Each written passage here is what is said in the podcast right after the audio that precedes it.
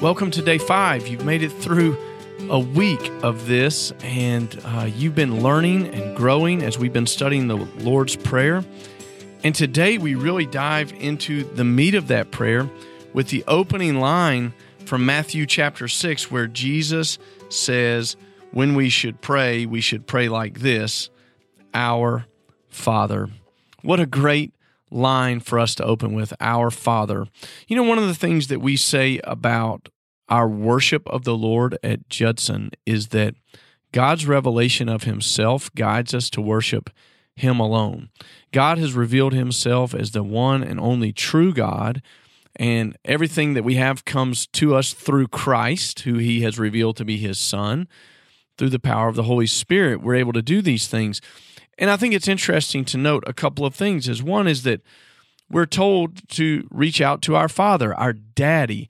And you know, I'm always reminded that during a, a, teaching like this, you might have had maybe not the greatest experience growing up with a dad figure, or or might not have uh, a dad in your life today that you can look to. And I would just say this to those of you in in that boat: Isn't it great that God provides that for all of us.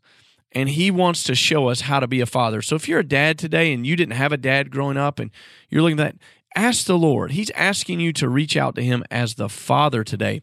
And, and for all of us, just to remember this, that when we come into his presence, there is respect and awe, but there is also familiarity, you know, in the same way that I respect my father, but yet I can call him at any time and he'll do anything for me.